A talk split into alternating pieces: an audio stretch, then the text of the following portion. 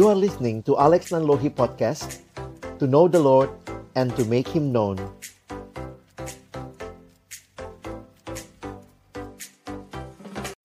Tolonglah kami semua agar kami bukan hanya jadi pendengar-pendengar firman yang setia, tapi mampukan dengan kuasa dari rohmu yang kudus, kami dimampukan menjadi pelaku-pelaku firman-Mu di dalam hidup kami, di dalam masa muda kami. Bersabdalah ya Tuhan, kami anak-anakmu sedia mendengarnya dalam satu nama yang kudus, nama yang berkuasa, nama Tuhan kami Yesus Kristus. Kami menyerahkan pemberitaan firman-Mu. Amin. Shalom, selamat pagi Bapak Ibu Guru dan juga anak-anak yang saya kasihi dalam Tuhan Yesus Kristus.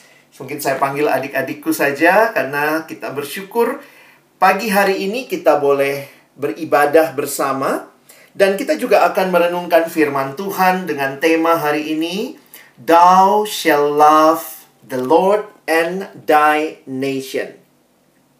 Saya mengajak kita bersama-sama akan membaca di dalam Efesus pasal yang kedua, ayatnya yang ke-10. Ayatnya sudah Kak Alex tulis di slide sehingga kita bisa memperhatikan. Kalau kalian ada Alkitab tercetak, silakan juga boleh dibuka.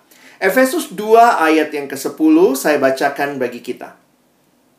Karena kita ini buatan Allah, diciptakan dalam Kristus Yesus untuk melakukan pekerjaan baik yang dipersiapkan Allah sebelumnya.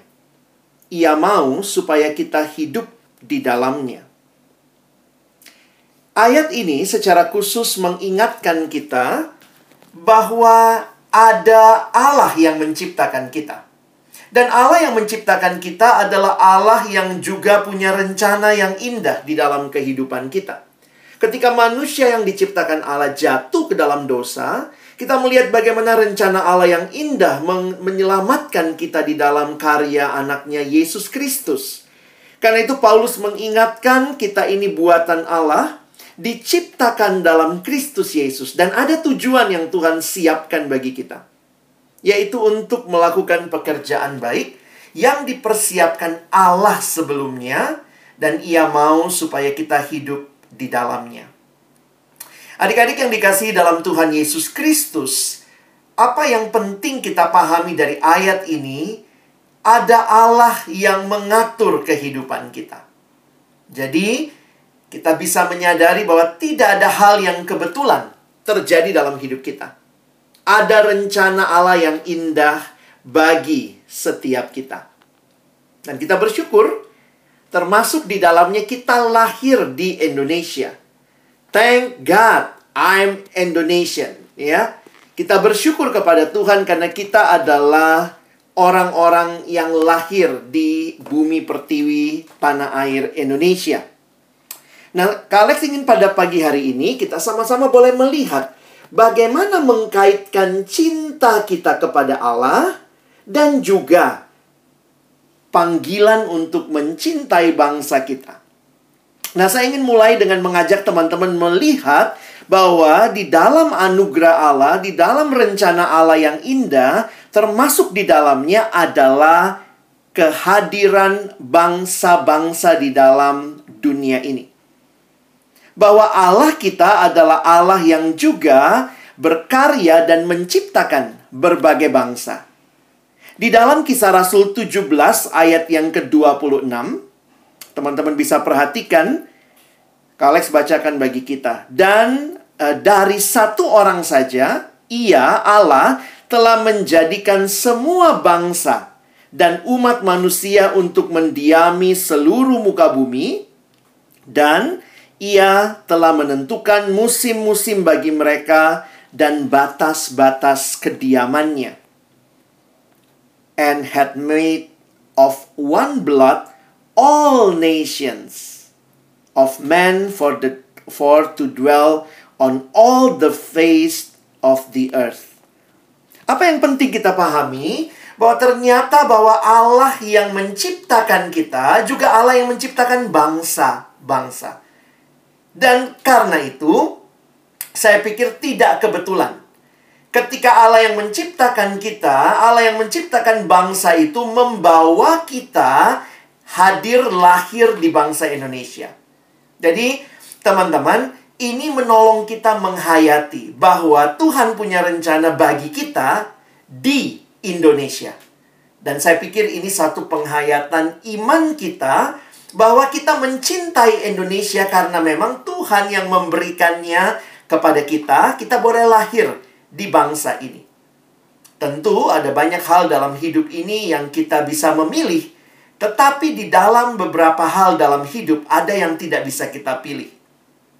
Kita tidak bisa memilih kita lahir di keluarga seperti apa, ayah ibu yang seperti apa. Kita tidak bisa memilih kita lahir termasuk di negara mana di bangsa apa. Saya pikir tidak kebetulan Allah yang punya rencana yang indah, Allah juga yang memberikan kepada kita satu anugerah.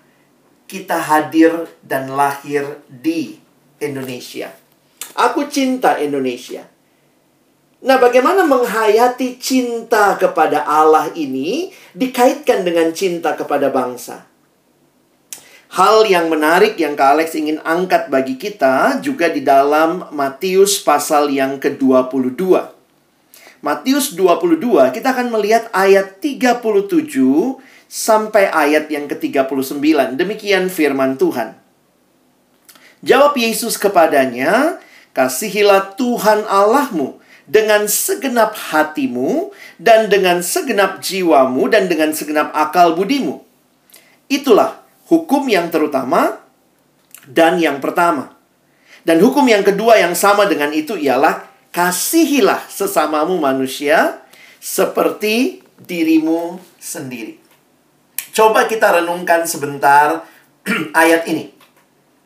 Ketika ada seorang yang datang kepada Yesus, ahli hukum datang dan bertanya kepada Yesus, dan Yesus menjawab dengan jawaban yang kita baca ini, Kasihilah Tuhan Allahmu. Itulah hukum yang pertama. Dan hukum yang kedua adalah kasihilah sesamamu manusia seperti dirimu sendiri. Love God and love your neighbor. Nah, menarik untuk memperhatikan bahwa cinta kita kepada Allah, kasih kita kepada Allah sebenarnya akan mewujud nyata. Ya, lihat akan mewujud nyata di dalam kasih kita kepada sesama. Jadi, ini bagian yang waktu saya coba renungkan indah sekali ya. Bahwa manusia yang sebenarnya sudah jatuh dalam dosa yang tidak mampu mengasihi, tetapi ketika kita mengalami kasihnya Allah, perhatikan, kita bukan hanya bisa mengasihi Tuhan, tapi kita juga bisa mengasihi sesama. Jadi, kalau kita melihat ya, seperti tema sekolah tahun ini kita bicara desiring God. Waktu kita mau mengasihi Allah, coba lihat Yesaya 26 ya. Ini ayat kunci kita yang boleh menuntun kita melihat kerinduan kepada Allah. Yesaya 26 ayat 8 dan 9. Ya Tuhan, kami juga menanti-nantikan saatnya engkau menjalankan penghakiman. Kesukaan kami ialah menyebut namamu dan mengingat engkau.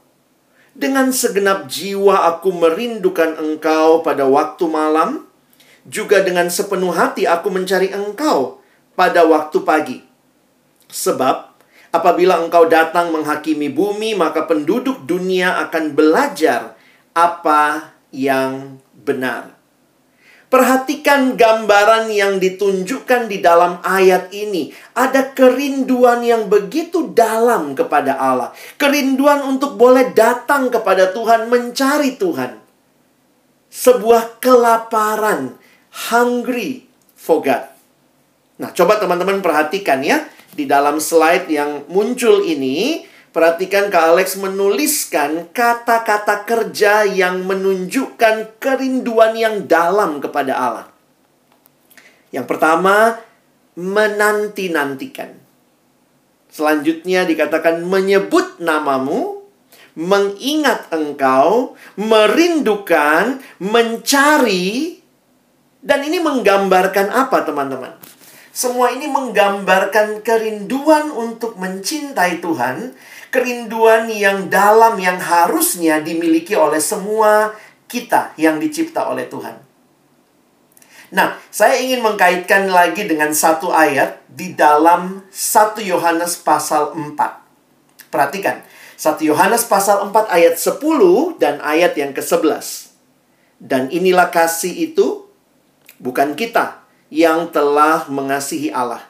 Tetapi Allah yang telah mengasihi kita dan yang telah mengutus anaknya sebagai pendamaian bagi dosa-dosa kita.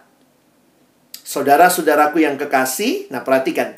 Jikalau Allah sedemikian mengasihi kita, maka haruslah kita juga saling mengasihi kasih yang kita alami bukan dari kita pertama-tama, tetapi sumbernya dari Allah. Karena Allah mengasihi kita, kita menerima kasih itu, maka perhatikan bagaimana Rasul Yohanes dalam suratnya menyatakan, kalau Allah sudah begitu mengasihi kita, yuk kita pun saling mengasihi. Jadi teman-teman perhatikan logika berpikirnya. Ketika engkau mengalami kasihnya Allah, maka kasih kepada sesama menjadi hal yang real, hal yang nyata, hal yang seharusnya keluar dari hidup yang menikmati kasih Allah. Love God and love others.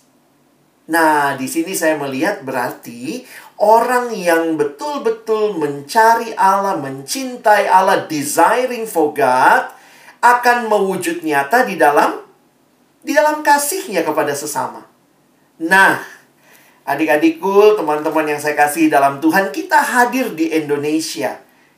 Kalau begitu, ketika kita mencintai Allah, harusnya kita mencintai sesama kita. Siapa sesama kita? Dalam konteks yang terdekat adalah saudara-saudara di bangsa kita. Tentu Tuhan hadirkan keluarga, Tuhan hadirkan orang-orang yang dekat dengan kita. Tetapi saya mencoba memaknai iya ya. Waktu saya mengalami kasih Tuhan, maka kasih Tuhan menolong saya juga mencintai sesama di dalam bangsa ini. Itulah tema yang kita renungkan hari ini. Dan kalau kita ada di sekolah yang sering kali ibadah, kita datang kepada Tuhan, kita belajar agama Kristen, kita belajar mengenal Tuhan maka harusnya kita pun adalah orang-orang yang mengalami kasih Tuhan dan kasih itu melimpah juga untuk bangsa kita. Teman-teman, mari kita bangga jadi orang Indonesia. Sekolah memasuki bulan bahasa dan Nusantara. Wah, ini menarik sekali ya. Tidak banyak sekolah saya pikir punya kesempatan untuk memaknai cintanya kepada Allah dengan mencintai juga bangsanya. Kita bulan Agustus yang lalu sudah merayakan ulang tahun Indonesia ke-75. Maka waktu saya mencoba merenungkan bagaimana memaknai cinta kepada bangsa. Nah, Kak Alex ingat ingat kalimat ini ya. Tak kenal maka maka tak sayang ya. Jadi sebenarnya ketika kita makin kenal harusnya kita makin sayang. Demikian juga kepada Tuhan kan? Kalau kita mau mencintai Tuhan, ya kita mesti kenal Dia, kita mesti rajin baca firman-Nya, kita mesti mengalami kehidupan yang menolong kita juga mengerti apa sih yang menjadi kehendak Tuhan buat kehidupan kita. Nah, jadi ini hal yang harusnya muncul di dalam kehidupan kita. Nah, teman-teman yang dikasihi Tuhan, pertanyaannya adalah sejauh mana cinta kepada bangsa ini kita aplikasikan dalam kehidupan kita. Ya, Nah, saya coba mengajak kita melihat tak kenal maka tak sayang. Nah, mungkin Kak Alex tunjukkan gambar berikut ini ya. Nah, coba teman-teman lihat gambar berikut ini. Ada yang tahu ini apa? Wah, pasti udah pada tahu ya. Karena sering melihat makanan di restoran. Nah, iya benar ini gambar stick ya. Gambar stick. Nah, lihat lagi gambar berikutnya. Ini gambar apa? Wah, yang nonton drama Korea pasti tahu ini makanan-makanan khas Korea ya. Nah, coba lihat lagi, next slide. Nah, adik-adik lihat ya, ini makanan apa? ya, ini dimsum gitu ya. Ini dimsum, ini makanan Chinese. Nah, memang kita harus mengakui dan menyadari bahwa kita hidup dalam budaya yang sangat internasional. Kita jadi tahu banyak makanan-makanan internasional, tapi yang saya mau tantang bagi kita, ketika kita juga belajar mengenal bangsa kita, apakah kita juga belajar mengenal masakan-masakan yang ada di bangsa kita? Nah, coba kita lihat. Ini resep masakan Nusantara. Nah, next ya, teman-teman lihat di slide. Ayo, lihat gambarnya. Ada yang tahu nggak ini apa? ya. Wah, banyak ya. Mungkin paling tahu tuh yang paling depan, oh ada tahu misalnya gitu ya ada telur gitu ya. Dan ini ini adalah khas Nusantara. Seringkali mungkin bahkan saya melihat banyak anak yang lebih tahu makanan luar negeri daripada makanan Indonesia. Nah, ini perlu sama-sama kita bangun kecintaan kita dengan mengenal makanan-makanan yang ada di daerah-daerah di Indonesia. Itu itu adalah wujud nyata di mana kita boleh mengasihi Tuhan dan mengasihi bangsa di mana kita hidup termasuk mengenal orang-orangnya, mengenal budayanya, dan juga mengenal makanan khasnya. Nah, coba lihat nih makanan yang berikutnya. Nah, ya kelihatan tuh ada kue di situ ya. Nah ini ini menarik untuk teman-teman nanti bisa lihat bisa saya nggak tahu nih berapa banyak yang tahu namanya. Kak Alex saja nebak-nebak ini kue apa ya namanya ya. Tapi itulah menunjukkan bahwa sebenarnya di Indonesia itu begitu banyak budaya dan makanan khas daerah yang beragam. Nah, lihat slide berikutnya. Saya nggak tahu berapa banyak yang tahu ini. Sambal teri kecombrang. Wah, apa itu? Nanti teman-teman cari ya. Karena saya berharap waktu kita nanti mengenal sebenarnya ada begitu banyak makanan khas Nusantara. Kenapa sih kita perlu mengenal? Kita ada di bangsa ini kita punya budaya-budaya yang baik, kita punya makanan khas yang baik, kiranya kita menjadi orang-orang yang tahu menghargai apa yang menjadi warisan bangsa kita. Ya bagaimana menghargainya ya kenal dulu, jangan sampai nggak kenal ya. Karena saya jujur aja mengatakan mungkin anak sekarang lebih kenal makanan makanan barat, ya sandwich, uh, french fries ya tapi mari kita juga belajar mengenal masakan-masakan Nusantara. Selanjutnya, kita lihat nih ada ada apa? Rumah adat Nusantara. Nah, ini semua adalah cara kita mengenal warisan ataupun budaya yang Tuhan sebenarnya sudah berikan kepada bangsa kita dengan begitu banyaknya keragaman di tengah-tengah bangsa kita. Selanjutnya, teman-teman bisa melihat Kalex dapat infografis tuh ya, bisa kalian perhatikan ini tentang bahasa daerah. Nah, ini juga dituliskan bahasa daerah yang masih eksis begitu ya. Dan kalau kita perhatikan bahwa wow, begitu luar biasa kekayaan bahasa daerah yang ada di Indonesia. Di dalam data di sini dituliskan Indonesia memiliki 652 bahasa daerah. Nah, dan jumlahnya itu tersebar di berbagai wilayah. Kalian bisa lihat ya, di Sumatera ada 26, di Kalimantan lebih banyak sampai 57, di Sulawesi 58, di Maluku saja dan sekitarnya itu ya sampai 66 begitu. Jawa dan Bali ada 10. Nah, di Papua yang paling banyak ya ada 384 bahasa. Jadi kalau kita di sekolah belajar mengucapkan bahasa selamat pagi atau ucapan-ucapan dalam bahasa, itu baru sebagian kecil dari begitu kayanya budaya bangsa kita. Berapa banyak ya yang masih mau belajar bahasa daerah ya? Kak Alex juga jadi jadi mikir gitu ya. Saya mungkin lebih senang belajar bahasa Inggris kali ya. Karena kalau bahasa daerah kok rasanya seperti apa? Tapi mari kita belajar melestarikan budaya-budaya kita. Dan di tengah berbagai keberagaman yang ada, ada satu hal yang menarik. Bahwa kita adalah satu bangsa. Satu bangsa yang Tuhan persatukan. 75 tahun yang lalu, bangsa Indonesia berdiri, memproklamasikan kemerdekaan. Kita memilih bentuk negara Republik Indonesia yang menyatukan keberagaman, bukan meniadakan tetapi menyatukan yang berarti setiap ke keberagaman itu masih ada dan mari kita belajar menghargai satu sama lain.